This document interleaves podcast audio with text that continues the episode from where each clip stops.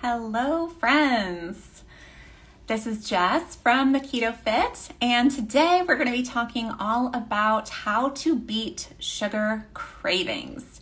Do you feel like you struggle with sugar cravings? Do you feel like you struggle with impulsive eating? Do you feel like you're soothing yourself with stress? Do you feel like you're soothing yourself because you're stressed out? You're using food to self-soothe.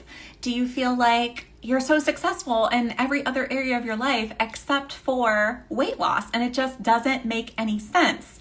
If you're feeling frustrated with any of these things, you're gonna really enjoy today's special guest. She is a sugar cravings coach. Her name is Charmaine from Sugar Free Self Care, and we have done a couple of collaborations together so far. I really respect her as a coach. And she's also not only a nutrition coach, but she's also a certified life coach. So she and I have that in common as well. And I think that that's something that is pretty cool because you don't see that in the nutrition space a whole lot. Of course, very valuably, you see a ton of nutritionists and dietitians or people who have like a medical background of some sort. And that is so powerful and so needed.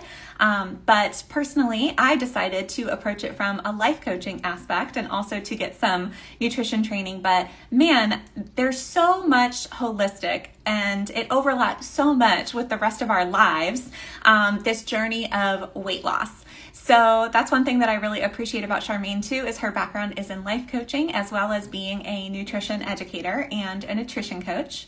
And she's going to be joining us here in just a minute. She'll be joining our live. So I wanted to say thank you all for jumping in. I know we have some people joining. And as you're tuning in today, if you have any questions as you're here on Instagram live with us, just make sure that you go ahead and put those questions in the feed. And as I'm interviewing Charmaine today, I will see your questions and I will make sure to pose them to her. So she's with us, and she should be joining us here live in just a second. Oh, my face is moving. Hey, girl. So excited to have you today. Hey. I was just introducing everybody to you a little bit, but I would love to have you introduce yourself as well, and just mentioning how we've done a couple of collabs together in the past. We both really jive in terms of having like a life coaching background, as well as we're trying to help people. Weight loss is really about so much. It bleeds into every area of your life, and every other area of your life really affects the journey with food and nutrition and weight loss. And also, I just love that you approach things from a self-care perspective as well. I love that your Instagram name is Sugar Free Self Care. If you guys are not following her yet, make sure that you go ahead and do that. So yeah, Charmaine, thank you so much for being here today. I was introducing you as a sugar cravings coach, which is such a fun name. And I would love to hear, what's your background story? How did you get into the low carb, sugar free space? How did it change your life? How did you decide to become a coach? Tell us all the things. Oh, nice. Well, thank you so much for having me. I always love meeting other coaches who are also having that life coaching background, so that's awesome.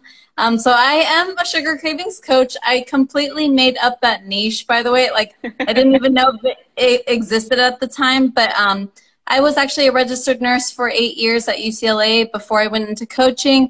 And the reason why I went into this low-carb keto space, which I never thought I would, because I was like, a carbaholic. I loved all the carbs. Like, I love cereal, yogurt, all the things, pizza. But then what I realized when I was working as a nurse was that I was doing a lot of stress eating and emotional eating.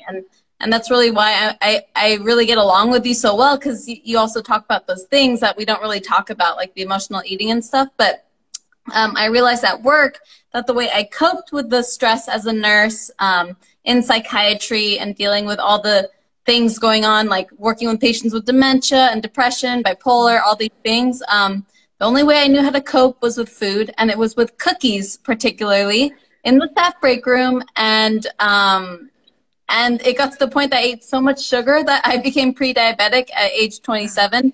And I was like, even though I was a personal trainer, I had all the muscles, and yet still I could not out train a bad diet. So then I really wanted to go into eating sugar-free, and that's how my journey started, and then that was in 2018, and here I am.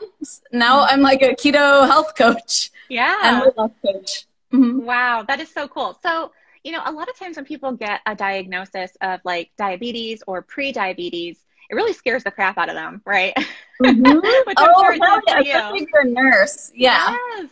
So the doctor who gave you this diagnosis, did this doctor advise you to change your nutrition, or were they pointing you towards medications or what? Oh my God. You know what the doctor said? So as a nurse, I work with doctors all the time, and in the medical field, things aren't really an emergency if you're not like dying. So right. My hemoglobin A1C, just for anyone who doesn't know, like everyone should get tested on this every single year, but it's a lab test where you could check the average amount of blood sugar you've had for the past 3 months.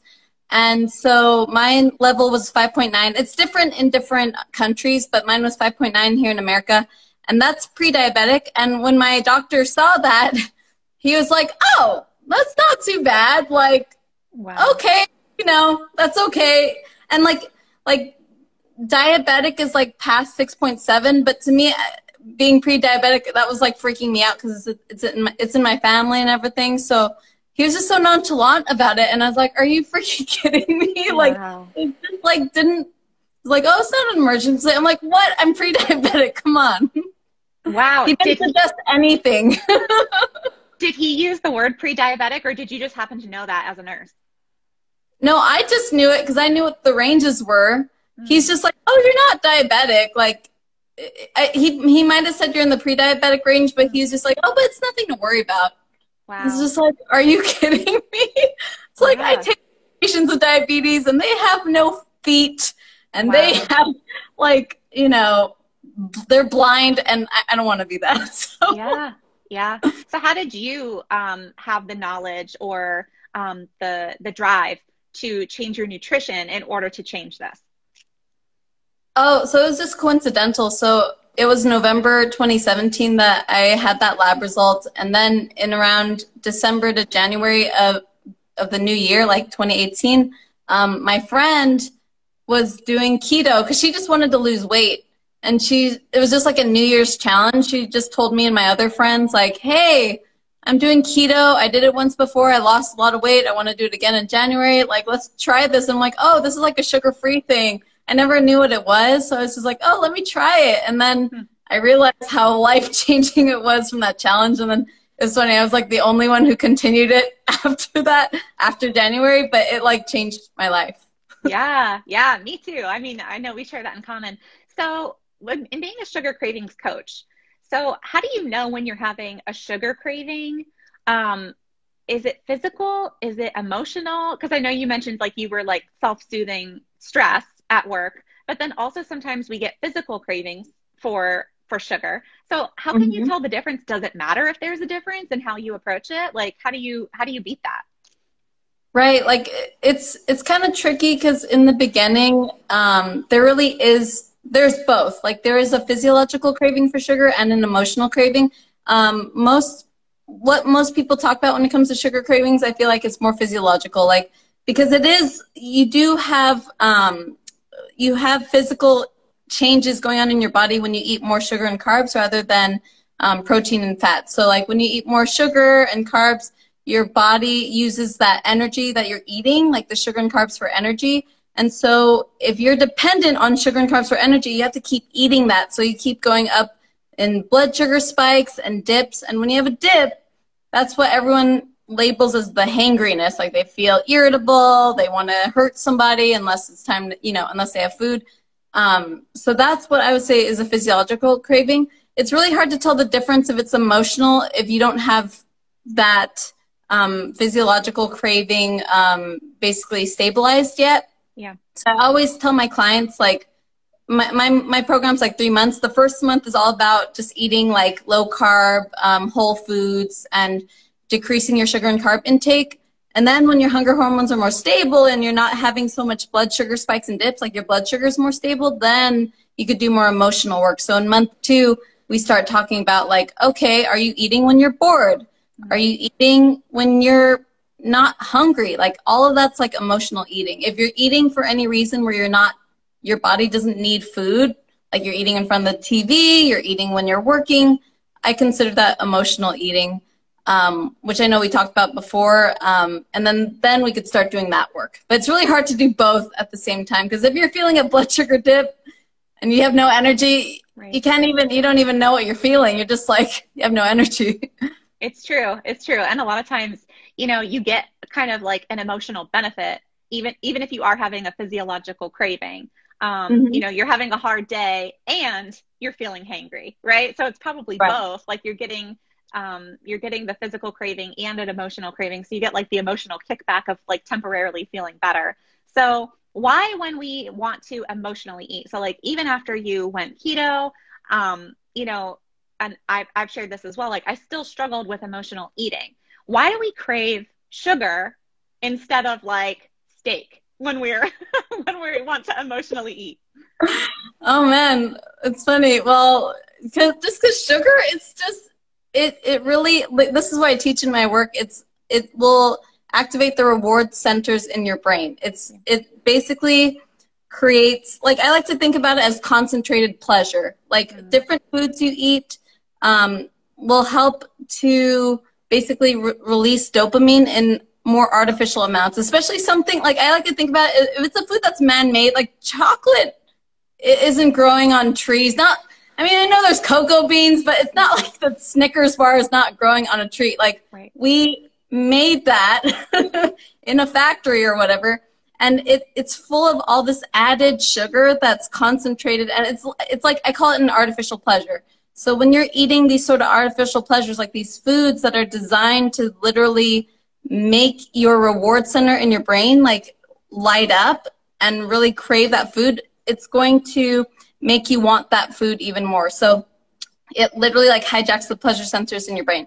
Real food, on the other hand, like steak, which I love, but steak and eggs and avocados, like they don't deliver such a high dopamine spike. Like dopamine's that pleasure chemical you get when you eat those foods and when you do things like that help you survive. But you don't get that abnormally high pleasure spike because it was just normally occurring in the world. It's not artificially concentrated in any way. So you have to, that's why it's just, you're just more likely to go for the thing that will make your brain want some sort of pleasure more quickly, which you'll get in chocolate and things like that. Yeah. Yeah, it can definitely have an addictive nature. Like what it does to the brain is not actually natural. Like it doesn't exist in nature, like you were saying. And so it was created in a lab, and it was actually created to be such a pleasure overload in the brain that it would make people want to keep buying that product. So people are making money off of this. They know exactly what they're doing. They're pairing together the right ratio of sugar and fat to just make your brain go totally crazy. And of course you want to, your brain is just like pleasure, you know, designed to tell you to repeat any pleasurable experience, you know, sometimes to our own detriment. Like that's why drug addiction is real. You know, all of these things that we find ourselves addicted to, you know, there's that pleasure component that is just literally hijacking our brain. So I love that you use that word, because it's not actually existent in nature, and it's not necessarily your fault either. Like it's not like a lack of willpower. Totally something is hijacking your brain. Right. And it's just, it's like the concept, it's in this book called The Pleasure Trap by Dr. Douglas Lyle, but basically he's saying we have three main motivations to survive. It's like you're constantly, as a human species, as an animal species, all animal species are wired to avoid pain, seek pleasure, and conserve energy to help them survive. And our brain is designed to seek pleasure. And so when these food companies manipulate that desire for pleasure, like not just food, but even with like social media and whatever, when those companies manipulate that brain's wiring for pleasure, that's when they start making money off of you. And so it really isn't anyone's fault, like you said. It's just how our brain's designed. The only problem is when we have so much food abundantly now in modern society, and it's just coming at you, like just everywhere it's available, then of course you want to eat those foods. So it's not your fault. You just have to learn now how to not react to all those impulses to eat all the time. Yeah, yeah. And so here you are as a nurse, a psychiatric nurse, no less, and you know, you're stressed out, you're having a hard day, You want to avoid the pain of how you're feeling in that moment, tired, stressed out. Mm-hmm. You want to seek pleasure. Boom, there are the cookies. And you want to conserve energy, which means do the easiest thing possible to solve your problem. And ding, there it is, you know, cookies right in front of you. So when you started eating low carb and avoiding sugar, how did you make that switch to, because previously you were using cookies to solve that issue for you. What did you do instead? I just, first of all, I had to like not eat the cookies. Like I basically had, I was first, like when I was going keto, I just was first in the mindset. Like I really always told myself when I turned keto, like I told myself I'm a person who doesn't eat sugar and carbs. Like I had to first identify as this person, because if I just made the switch to not eating sugar and carbs when I really do love sugar and carbs, it's going to feel like a willpower. It's going to feel like a tug of war. So I had to first kind of enter into a mindset of like, I just don't eat sugar and carbs. Just like a vegan doesn't eat meat. Like I was kind of like a smoker doesn't smoke. I kind of stepped into that mentality. And then the second thing was if I had to plan ahead what I was going to do. So I planned ahead the food I'm going to eat. So on the day of, if I'm noticing I want to eat food that's off plan when I'm stressed, that's when I could just be like, first of all, not eat the food and just basically allow whatever uncomfortable emotions coming up for me. And this is what's called I call this my impulse mastery method. It's like a 4-step method that I teach my clients. So first you plan your food. Second, you pledge to the plan. Like you commit to what you want to eat. Third is you process. You have to process any uncomfortable emotions. And then fourth is persist. Like you keep going. No matter how many times you fail, you keep going and repeating the process. So processing the emotion is the hardest part. It's like you have to learn how to allow yourself to feel the urge without acting on it. And it's kind of like meditation. You have to learn how to sit with discomfort of the actual feeling without soothing with food. So it just looks like literally just sitting and just like feeling my feeling, like, okay, where am I feeling this in my body? Okay. Like it felt like it would feel like the world was falling on my shoulders. Like I felt like I was going to die. Like it feels so strong because that survival mechanism to want to eat is so strong. So I just had to feel that and allow it. And the more you do that over time, the more your neural pathways will dismantle and you won't really have the cravings anymore, but you have to sit with that discomfort. Yeah. Which is really uncomfortable.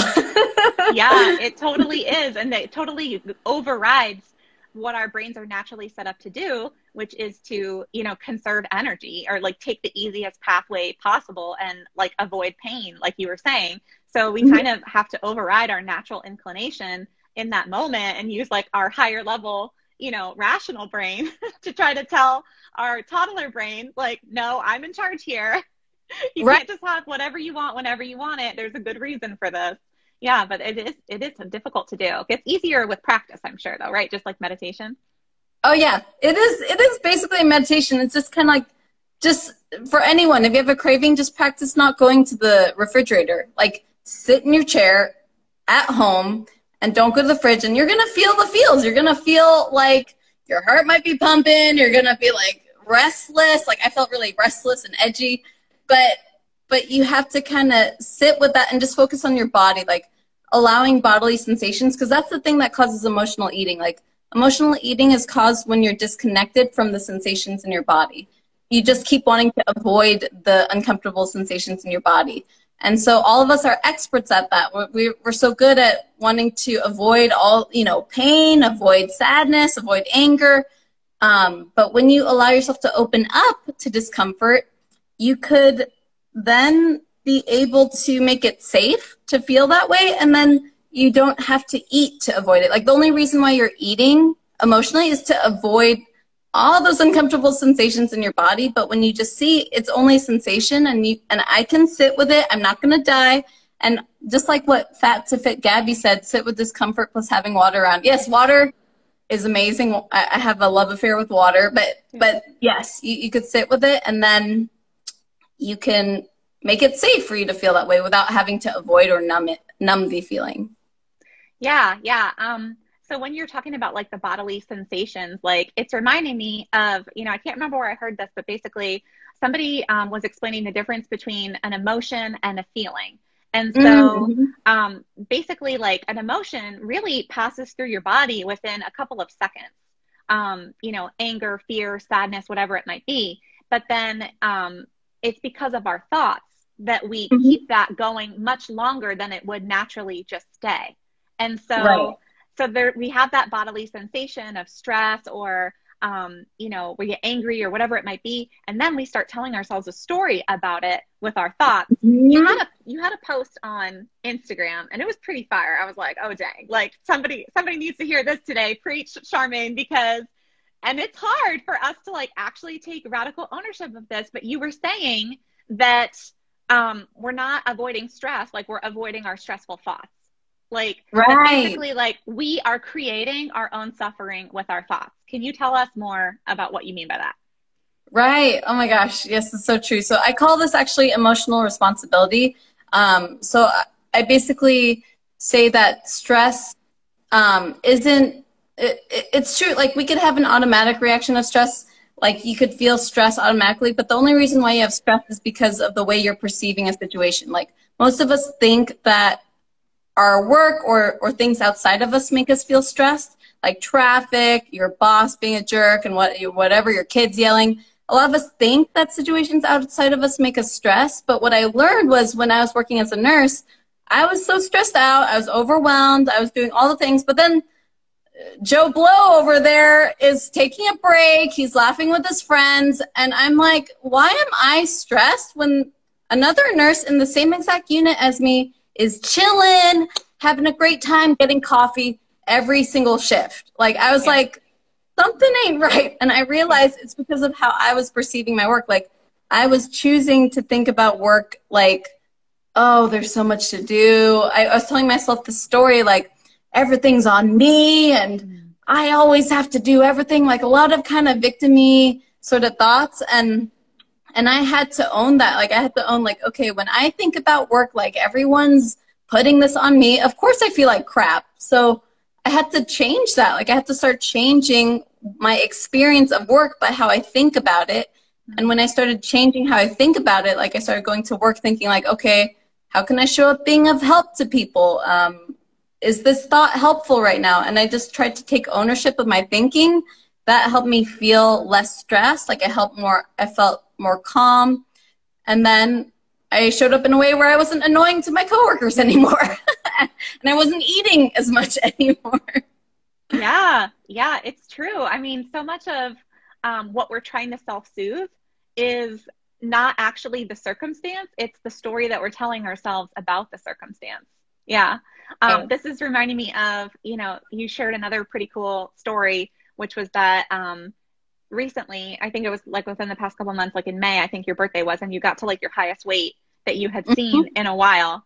And, you know, basically simply by, you said the thing that helped you to actually like lose that eight pounds within the course of a month was not taking your weight gain personally. So tell us more about that. Because once again, that sounds similar to like the story that you would tell yourself about it was the thing that was really getting in your own way. Right. It's not the weight gain that makes you a failure. It's just you thinking you're a failure that makes you act like a failure, basically. Yeah. Because like I could have easily, like my first gut reaction when I saw the scale was like, because I gained like 8 pounds. I was like, yeah, 109 pounds. I had never been that weight my whole life. And then I was like, ah, fuck. I was just like, oh my God. I was just like, dang, this is the heaviest I've ever weighed. And I'm a weight loss coach. I'm a fraud. Yeah. Like nobody should ever listen to me. And I was thinking that way. And then that made me feel like bad about myself and doubtful. But then I was like, hold up a second. Like the only thing that happened is the weight went up on the scale.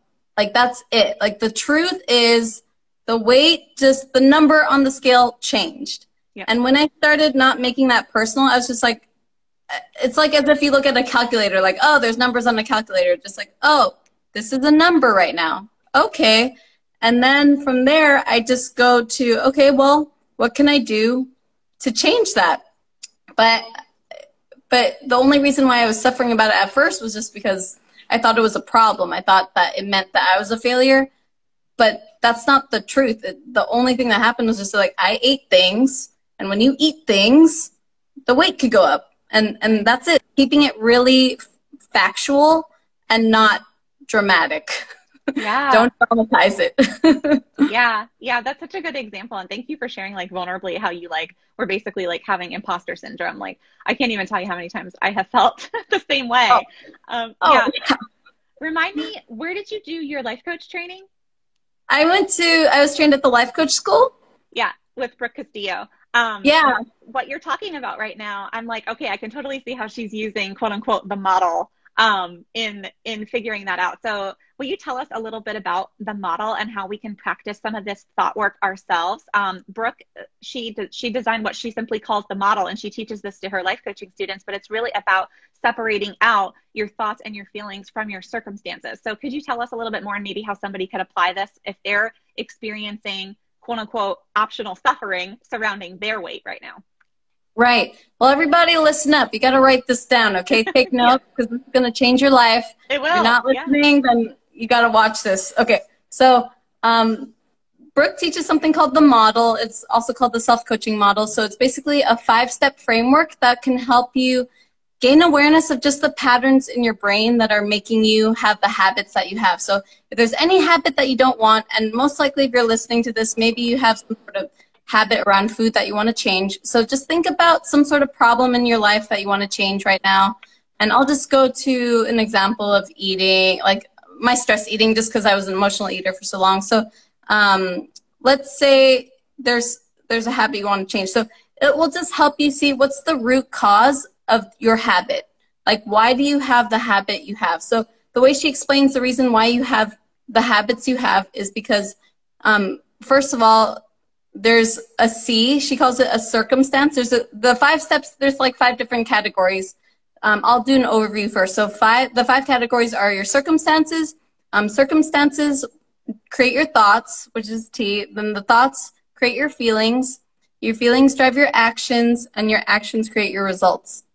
So it's a 5-step framework. So circumstances are at the top of the framework. So basically it's just anything outside of you, like anything, any situation you're in, anything in your life that's going on, any factual thing that's describing the circumstance you're in. So I'm just going to use the example of when I'm at work and what was the situation? Like when I'm at work and say like my patient fell or something, which would be, anyway. So like, let's say my patient fell at work. That's a circumstance. That's just the facts of what happened. Then my thought about it is I have a thought like, oh, crap, this shouldn't have happened. Like I think about this shouldn't have happened.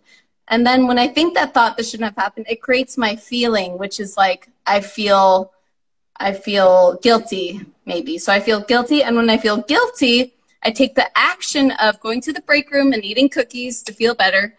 And then the result of eating the cookies is that I gain weight, basically. Like I overeat, I gain weight, and the problem still isn't resolved. So I'm creating this whole habit loop just because of a thought I'm having in my mind, just because I thought, oh, this shouldn't have happened. So that's the 5-step model. So the way that you have your power in that model is like you could just change your thought. You don't have to, I can't change the fact that the patient fell. Like that's just life. Right. Things happen in life. But I could change my thought about it. So if I shifted that thought to, instead of this shouldn't have happened, just like, well, we did the best we could. What's my next step? You can notice that will make you feel probably more positive. It'll make you feel more like problem solving or more open-minded. So when I'm open-minded, then I think about, okay, what am I going to do moving forward? And then I probably don't have to eat anything. And then I just work on helping the patient and doing my work for the rest of the day. So that's the 5-step model, and it could just show you your thoughts really do create your feelings and your actions and your results in your life. Yeah, thank you for explaining that. And I loved learning the model, and you know, I try to incorporate that with myself too, and we can get ourselves into such a loop because, you know, then the model just takes over again. So imagine, okay, so your result of the patient falling, basically the circumstance, the patient fell, and then you told yourself the story of this shouldn't have happened, and then it spirals. So now you're self-soothing, then you gain weight. Okay, now we have a new circumstance. The circumstance is the scale went up 3 pounds. It's just a fact. But then you tell yourself a story. I'm a fraud, or I'm a failure, or this shouldn't have happened, or whatever. And then it drives the next feeling, which drives the next action, and so on and so forth. And so most of us are just living in this like negative spiral of our own thoughts. And we're living in a prison, basically, of these negative thought loops that we've got ourselves into. So, right. I mean, it sounds so simple to just change your thought, right? Right. Like, it sounds so simple. Don't eat the cookies. Just change your thought. Like, but what do we do if, like, because we've been thinking these same thoughts forever, and we probably have that, like, inner jerk voice that's just still showing up. Like, what do we do when the thought pops into our head? Because, like, it's going to happen. You've thought it so many times. You've beat yourself up so many times that that thought is going to pop into your head. So what do when that happens? You just notice it. Like, so I teach also, the thing that I teach in conjunction with the model, which is so helpful, is really teaching mindfulness. Like, you also have to be able to know that when thoughts come up in your mind, it's not personal. Like, it's just an automatic reaction from triggers. And so when you're able to really see, like, thoughts are just thoughts, like, which obviously is a lot harder than me just saying, oh, yeah, thought's a thought. Like, you have to, like, I teach all my clients, like, it's really important to have some sort of mindfulness or meditation practice to really just help you see, like, to just help you see that when a thought comes up, it goes away. Like, thoughts come and thoughts go. Emotions come and emotions go. It's our reactivity to the thoughts that make us have those negative reactions and those negative emotions that cause us to show up in a way we don't want. So I also teach my clients, like, don't react to every single thought you have. Like, I also say the saying that I heard, like, the first thought is the worst thought. Like, just because it's a thought that comes up doesn't mean you have to, like, follow through with it. Like, right. Just notice it comes up in your mind, gain awareness it is a thought, and then from that place you could decide, okay, I know this thought's coming up. Do I want to continue? Do I want to react to it? Like, do I want to be mad about this? Do I want to be stressed about this right now? Or will I choose to courageously think something different and interrupt this pattern by thinking a different thought? Like, I could choose right now to be all mad about the patient falling and being mad at my coworkers and thinking that this shouldn't have happened. I could choose that, which I've done so many times, without realizing it, but then I know it doesn't serve me. So in that moment, it's like, no, I'm going to choose to, you know, accept that this happened, accept that I couldn't change it, and just move forward from there. And that's the skill. It's like a muscle you have to work, to think differently. Yeah, yeah. Isn't it interesting how, like, it's almost like there's two people in our heads. It's like the one that's having, like, the automatic thoughts, and then you are, like, also the observer of your thoughts. And so, you know, a lot of people would explain this as, like, your ego versus your highest self, or, you know, some more spiritual people, or people who maybe, like, grew up in, like, a Judeo-Christian type of worldview would say, like, the spirit versus the flesh or whatever. But, like, we always kind of have this dualistic nature inside of us. There's, like, the one that is, like, kind of self-sabotaging us. And then there's, like, the higher self. So I'm hearing you say basically, like, your higher self started to notice, like, oh, I'm having the thought that, you know, and just kind of becoming the observer of your thoughts and separating yourself from your thoughts and not necessarily believing every single thought that pops into your head. Like, not all of our thoughts are true. We don't actually have to believe them all to be true. And sometimes even switching language from, like, true or false, like, is this thought true or not? Because it can feel really true. But instead to say, like, is this helpful or harmful, can be a good way to separate it out.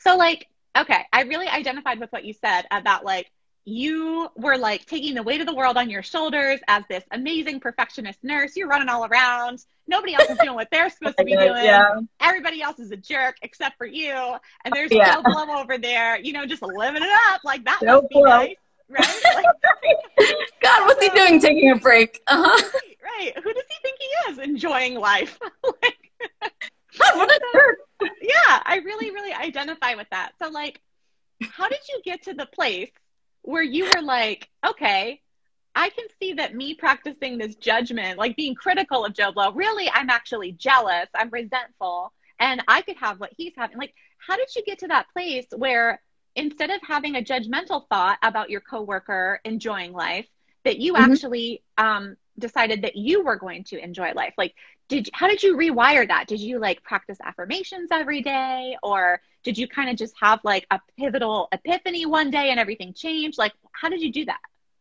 Well, the biggest thing for a perfectionist and a high achiever and go-getter, which is a lot of women that I know, and my clients are like this too, and that was me. Like, I call myself a recovering perfectionist. I still have perfectionist tendencies, but the biggest thing that perfectionists resent is accepting the situation as it is, accepting reality. And the way that I could go to like actually loving my coworkers, which made me want to hurl at the time. I don't want to love anybody. Like, are you kidding me? I couldn't go to love, but I could go to acceptance. Like, first of all, just accepting that that's just what they're doing in this moment. Like, accepting all the moments where, like, if I saw, like, my coworker going on their cell phone when they're around the patients, like, instead of judging, I just go, like, okay, this is just what they're doing right now. Like, like, the facts are they're just on the phone, like, and I'm putting my own judgments in there. Let me just, like, know, okay, what's the facts first? Like, the facts are this is what they're doing.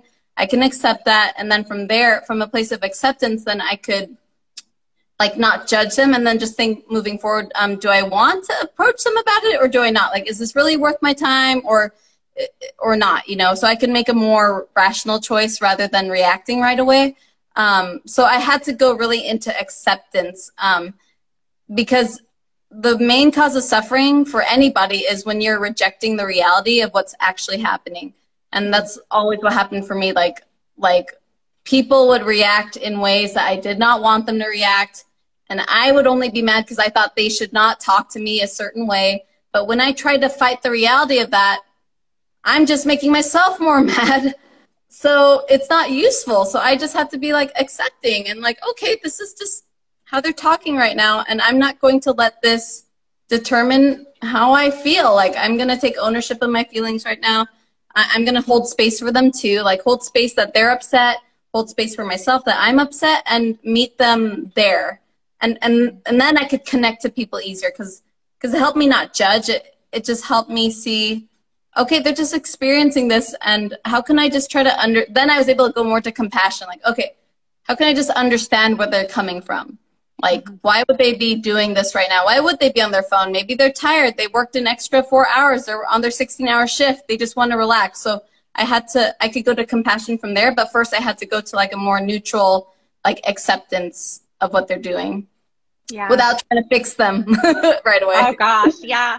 And I really resonate with that whole recovering perfectionist thing as well. And like, so you did this post recently. Basically, it was about like accepting things as they are. But another post you did was talking about how, why are all these like driven, high achieving, totally successful women, like they're knocking it out of the park and absolutely everything else. And they're like, well, why can't I just apply this to my weight? Like, this seems to be like the one area that I'm just struggling so bad with. And it doesn't make any freaking sense. Like, and so I have totally felt that way. And I've worked with a lot of women who feel that way. And so, yeah, it's because of our limiting beliefs around this particular area. One thing that you attributed it to, and I was like, ooh, that's really interesting, was perfectionism. So can you explain the connection there? How is perfectionism, which is common in a lot of high achievers, how is that holding these women back from, like, how is that actually causing them to self-sabotage in their weight loss?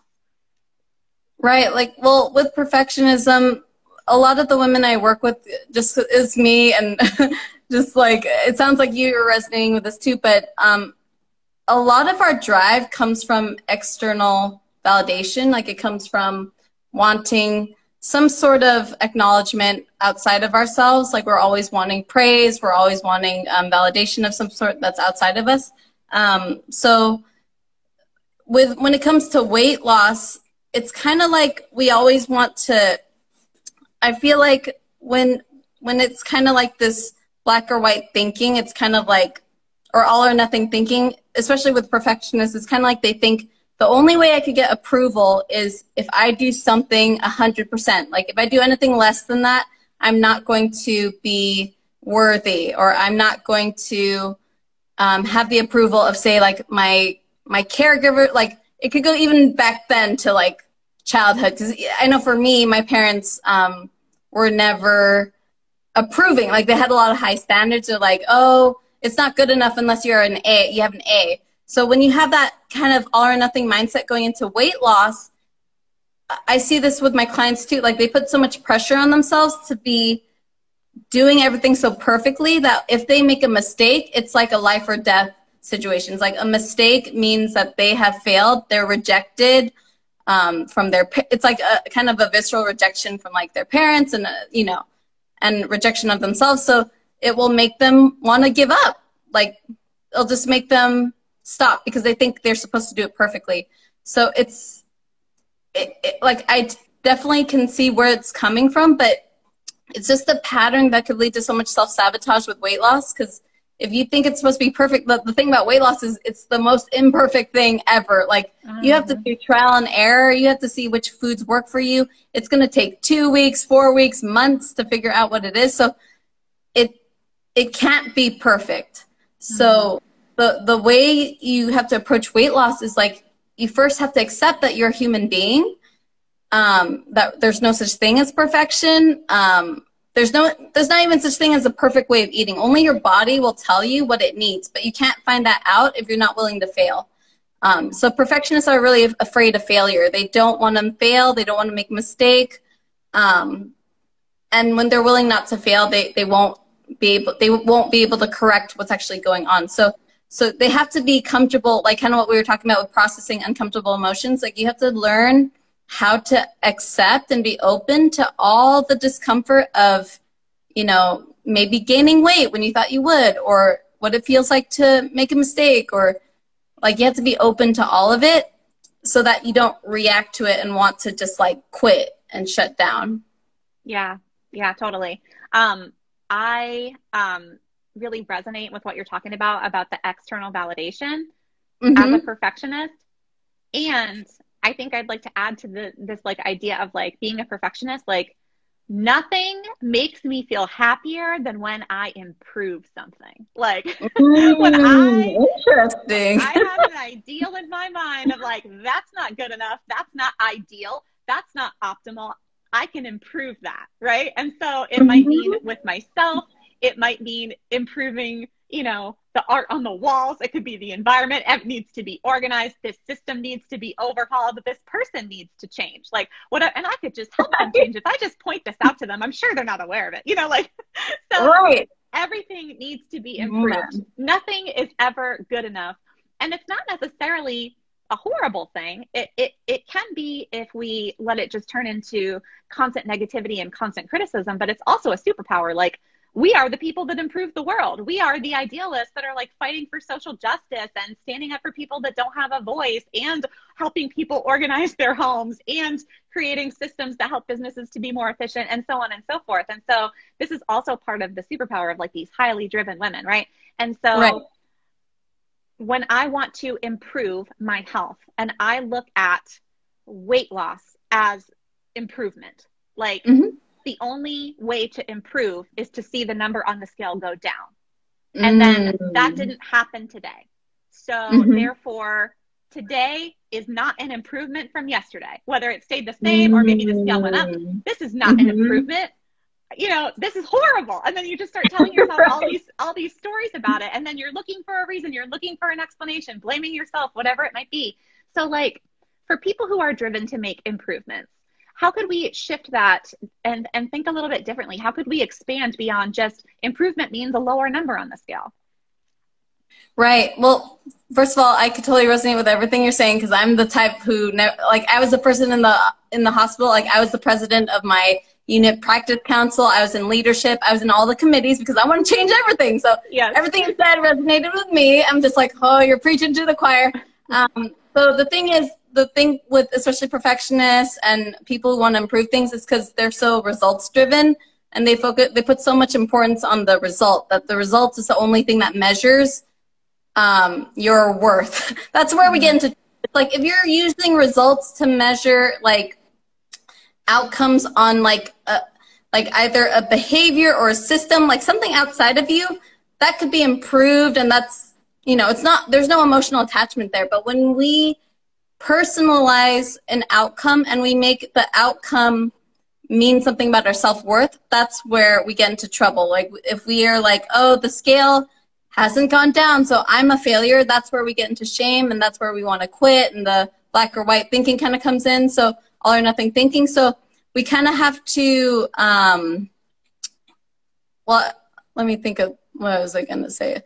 Oh, where was I? I lost my train of thought. How can we like expand the idea of improvement beyond just seeing a lower number on the scale?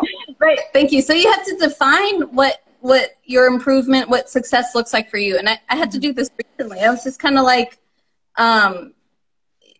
you could change the story of what success actually looks like. So success doesn't only have to be the number on the scale. It could just be like, how committed were you to following your protocol that day? Like, your plan that day, like, were you practicing compassion for yourself if you're emotional eating, or were you judging yourself today? Like, when you kind of focus more on like the effort you're putting in rather than the actual outcome or result, like as your measure of success, that could help to help you, first of all, just like enjoy the process of it, not put so much pressure on the result. And it helps it not make your happiness so dependent on something outside of you, because that's where you lose your power. Because if your happiness is always dependent on the result, you're never ever going to be happy, because it's not always within your control.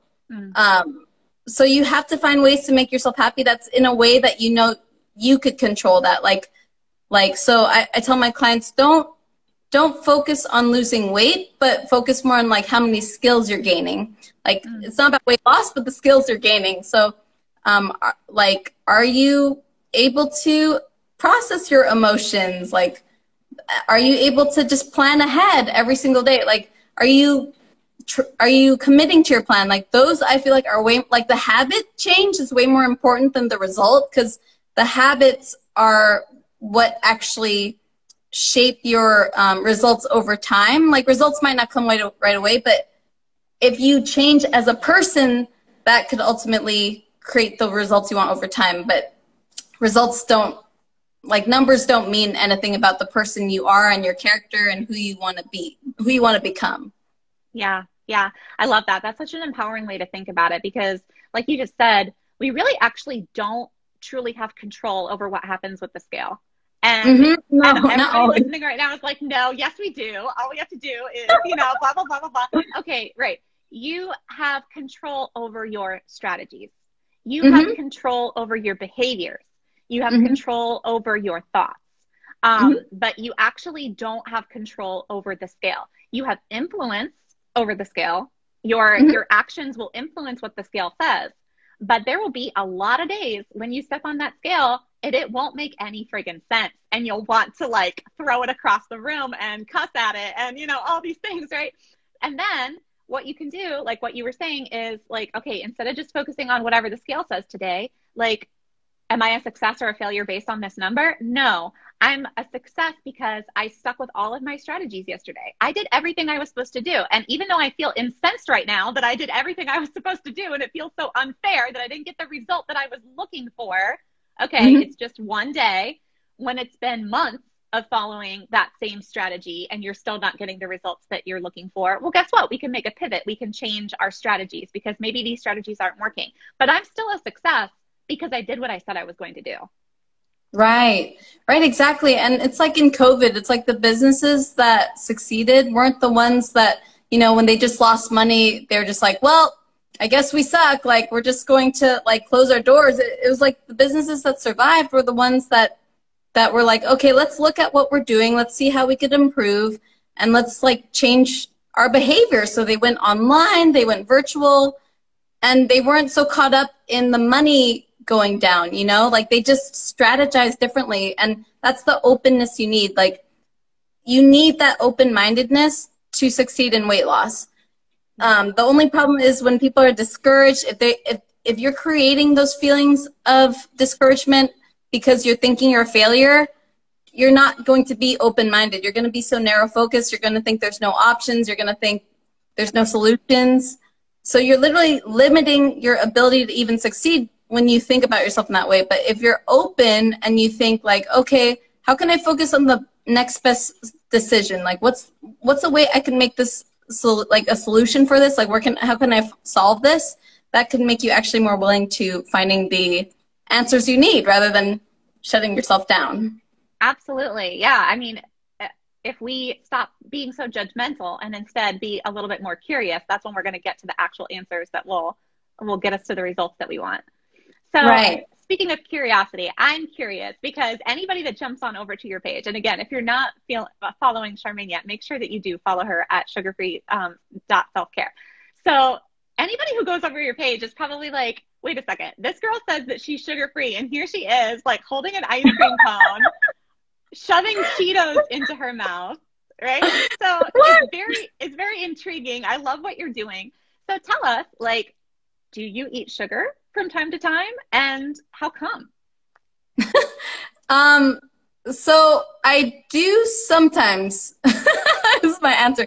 So here's the thing: I teach my clients, like, even though I teach my clients like how to eat sugar-free, and how to eliminate your sugar and carb cravings, I don't teach them to avoid sugar, because if you're avoiding sugar, especially out of fear that if you eat it the weight will go up, it's just giving out your power away to the food and making your emotional well-being dependent on the food. Like so many people, so many sugar experts will say, oh, just throw away the sugar, don't put it in your kitchen. But that's kind of like giving your power away to that, because it's like saying, oh, if it's there, then I'm going to be tempted and blah, blah. And so I just teach people you can eat sugar. Like I teach them to eat something called an exception eat. Once a week, where you could eat it in a way that's planned, that's deliberate, that's intentional, so that you could just prove to yourself that you can have a relationship with sugar that's not out of control.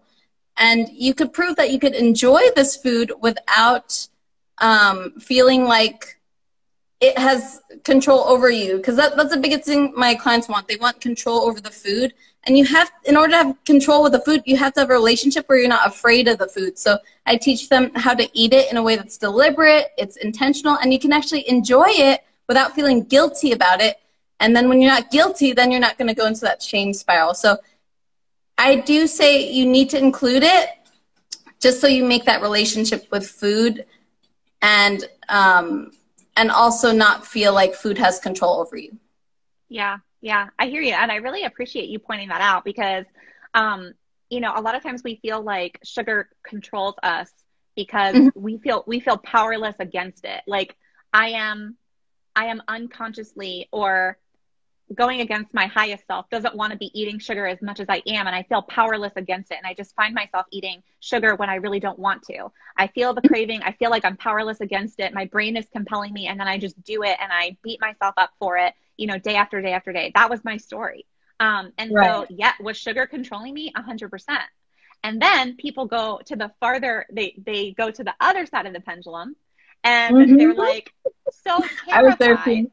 Yeah, mm-hmm. They're so terrified of carbs or sugar or whatever it might be. And so guess what? Sugar is still controlling you because mm-hmm. it's still about avoiding, you know, I'm powerless against sugar. That's the same story that you're telling yourself. So the only way to overcome that is to completely avoid it, right? Because I'm powerless against it. So in either way, you're telling yourself the story that I'm powerless against it. And so I think that's what you're really, you know, harping on there is that whether you're eating sugar every day or whether you vow that you're never going to eat it again and you completely avoid it, if the story is I'm powerless against sugar, then you are, you know, sugar is still controlling your life. Yeah. So, you know, there are some people that don't eat sugar ever. But is it because it might not be because they feel like they're powerless against it. It might just be a conscious choice. Like, no, I actually don't like the way that I feel when I eat it. Right. So maybe I really appreciate that you're holding space because there are people out there who don't want to never eat sugar again. So there's this concept, Gretchen Rubin created this concept called abstainers versus moderators. And I'm an abstainer. I'm a person that's like, no, I really don't want to eat sugar. Like it might be like the rarest of exceptions where I actually have some sugar. So I'm an abstainer and that works for me. And it's no, There was a point when I felt like it was because I'm powerless against sugar, but the story has changed for me mentally. So sugar is not controlling my life because there's no longer that belief, right? So it's really about the belief. But it was once there, it was still that sugar was controlling me. But then there is this other category of people called moderators. And for them, they'll actually do a lot better. And I love this word that you created. It's called exception eats. Yes, I love that because it's such a neutral term. I like to use the word planned deviations with my client. Deviation is just a neutral term. It's not a cheat. It's not a treat. It's just a deviation. I love that you're calling it an exception eat. It's such a nice neutral term. But you can actually do that. Like, yeah, it's so good because language is important, people. Like the language that you're using with yourself is sending yourself a message, which is then, you know, a thought that's creating a feeling, that's creating an action, that's creating a result, and so on and so forth. So if you call it a cheat, like you might be saying it in a jokey way, but you're still sending your brain the message that like, I'm kind of like a devious person, or like, I'm kind of like a person that like does the wrong thing sometimes, or just whatever. Like you're assigning some type of moral or ethical value to your action. Right. We've got a question coming in. Can I still eat pineapple if I'm insulin resistant or pre-diabetic and trying to reverse it? Ooh, this is a great question about like, is it okay to have sugar if this is my actual medical situation? What do you think? Well, I was pre-diabetic. So I just want to say,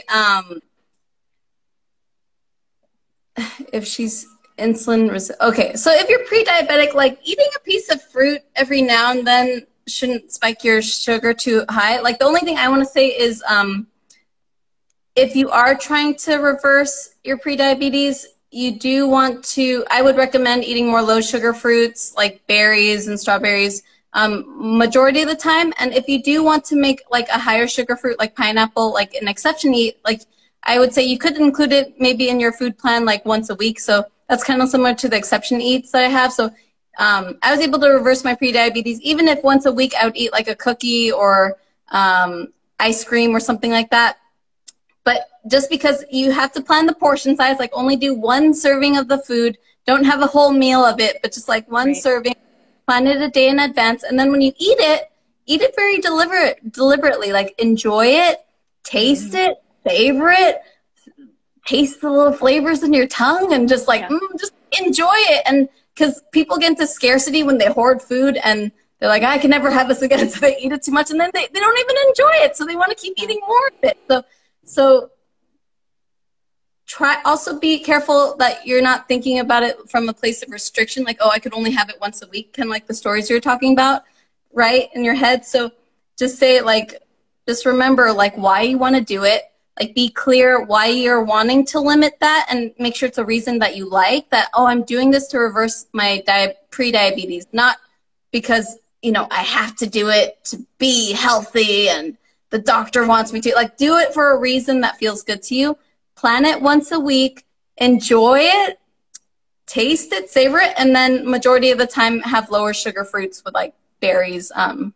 Blackberries are my favorite. Occasionally, like, my joy eats nowadays are, like, plums, actually. Like, once a week or so I'll have, like, a plum. And I'm like, gosh, fruits are really tasty. I'm like, oh, I can see why people like fruits. But anyway, that's my answer. Yeah, that's a great answer. And I love that basically, like you're pointing out, plan it ahead of time, really enjoy it consciously, because a lot of times when we are eating these foods that are quote unquote off plan, it's like a planned deviation or an exception eat or whatever, we're still treating ourselves the same way that we used to treat ourselves when we would eat unconsciously, like when we would be eating something that we would label as a cheat, when we were doing it in a way that like we felt bad about it. And then that is kind of just like zoning out in front of the TV, like holed up in your room all by yourself, you know, just like with the sweatpants on, just like, you know, like, and like, oh my God. That's not it, the energy that you're eating with is still sending a signal to your body. And so I love to tell my clients, you know, give it to yourself. Don't take it for yourself. It's a totally different energy. You know? And so like, you could be like, this isn't fair. I eat so good the rest of the time. I never get to have anything. And I'm just gonna do it. I deserve this. And then you take it for yourself, right? And so that's a horrible energy though. But if you if you give it to yourself, like truly, like imagine that you're going to give a gift to somebody else. What are you going to do? You're going to like research it ahead of time. Like, oh, what do they like? Like, I'm going to go look up over here and compare these different things. And you're going to buy it well ahead of time. You're going to wrap it up in a pretty box and have a nice presentation. Like, you know, and then you're maybe going to do it in a group of people instead of by yourself, you know, like these are the elements that create an experience of giving something to yourself. Like have a nice little presentation about it. Savor it, make it a memorable experience, you know, preferably with people that you love over good conversation. And it's a totally different energy. Right. And I just want to say it helped me doing that once a week. Like you said, it made me think a lot more carefully about those kind, like if I wanted to eat sugar, I really wanted to eat high quality foods, like not just any sugar. It couldn't be Snickers. It couldn't be a cheap sugar that's like 25 cents. It had to be like a nice food that I actually really enjoyed. And I used it a lot, like when I'd have dates, like dinner dates with my boyfriend at the time. We're engaged now, but at the time, thank you.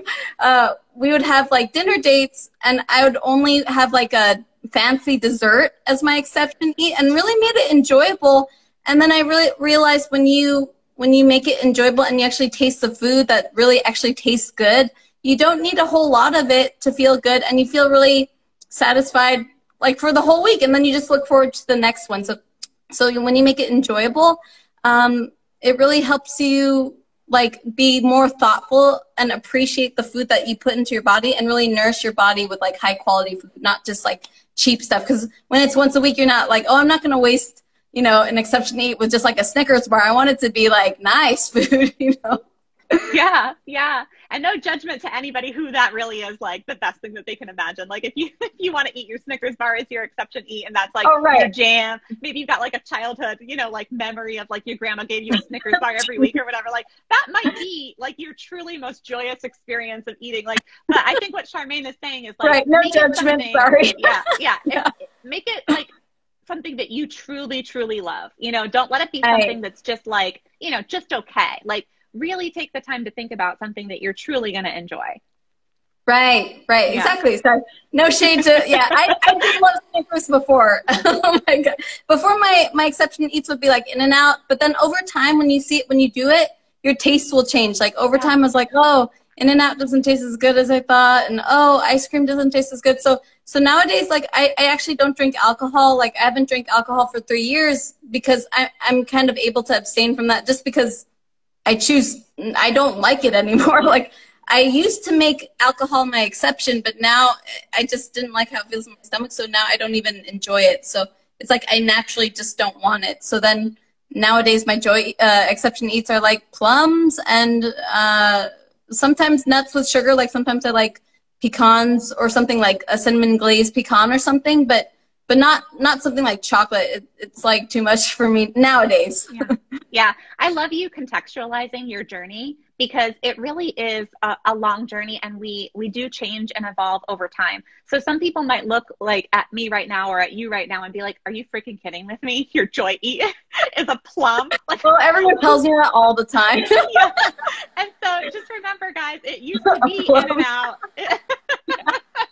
Some people might just be so far from this. Like, honestly, yeah, my joy eats are like, or my exception eat is like, I'm going to eat an entire quart of strawberries with some like unsweetened nut butter on it. And I'm just going to be like in heaven. Right. Yeah. But that would be me. Yeah. But so basically it's okay though, like wherever you are to start out with, it's just your mindset that you're thinking about it. Be in conscious choice and fully savor it and fully enjoy it. You know, I've worked with clients who, you know, they want to have like their planned deviation and it's a whole day.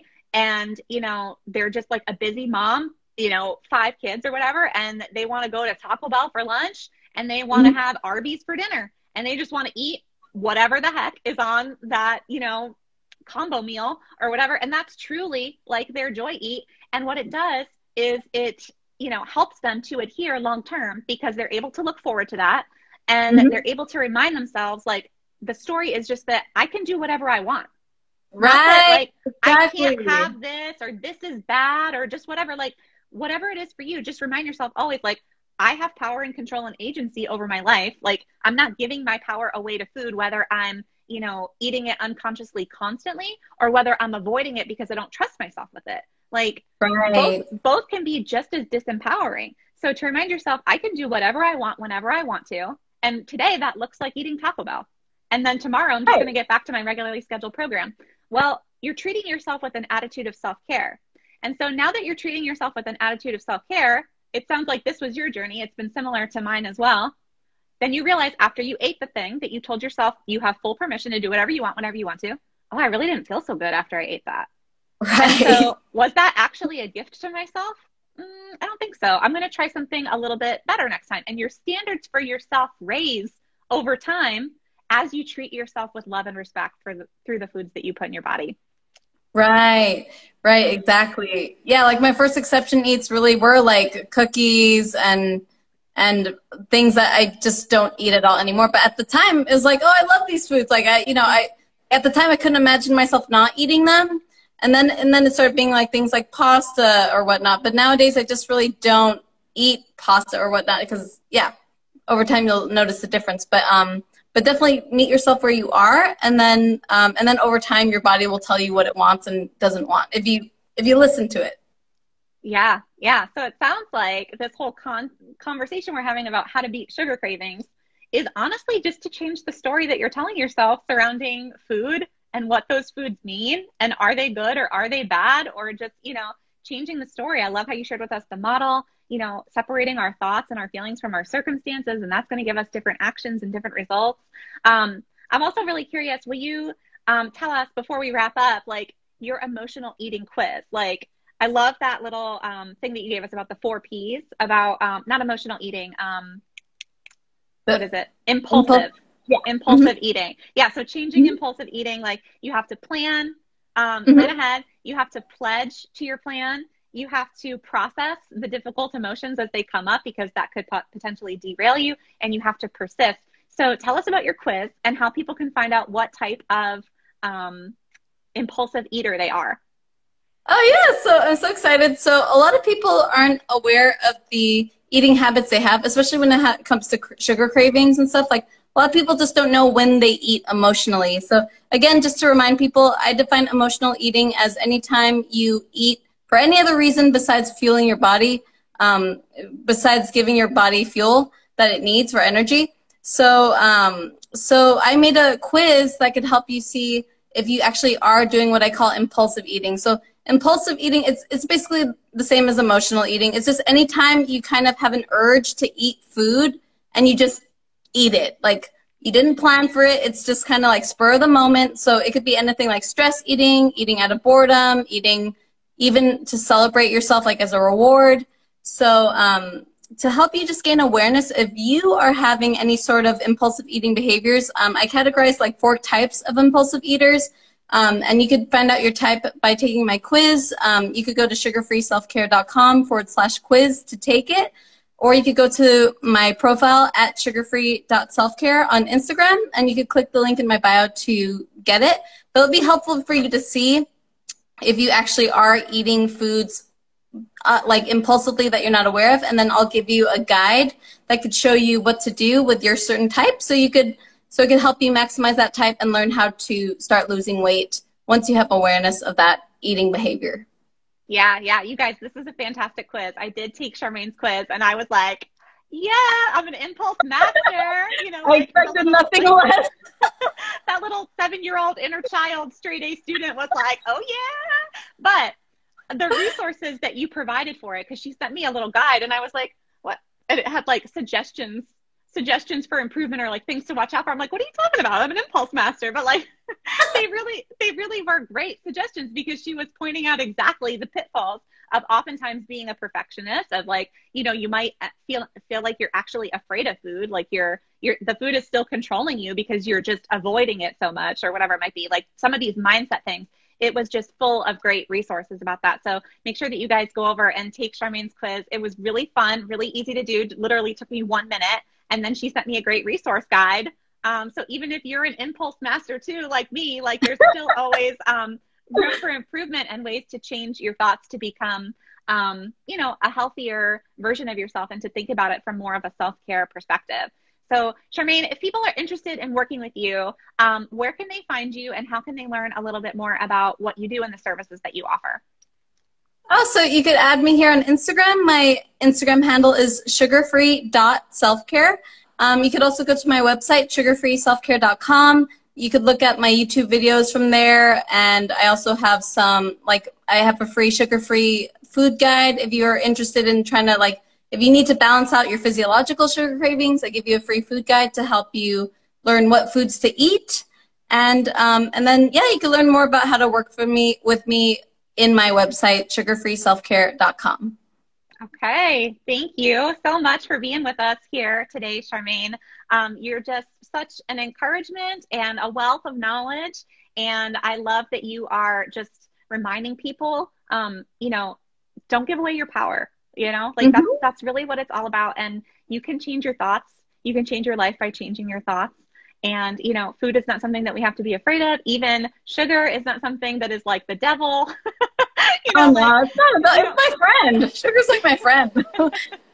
We're cool. Yeah, right, right. You guys are okay. You have a healthy relationship now. You know, like it took some time. It took some couples therapy, but you guys made it, you know? Right. Some years of couples therapy, but we're the kings, you know?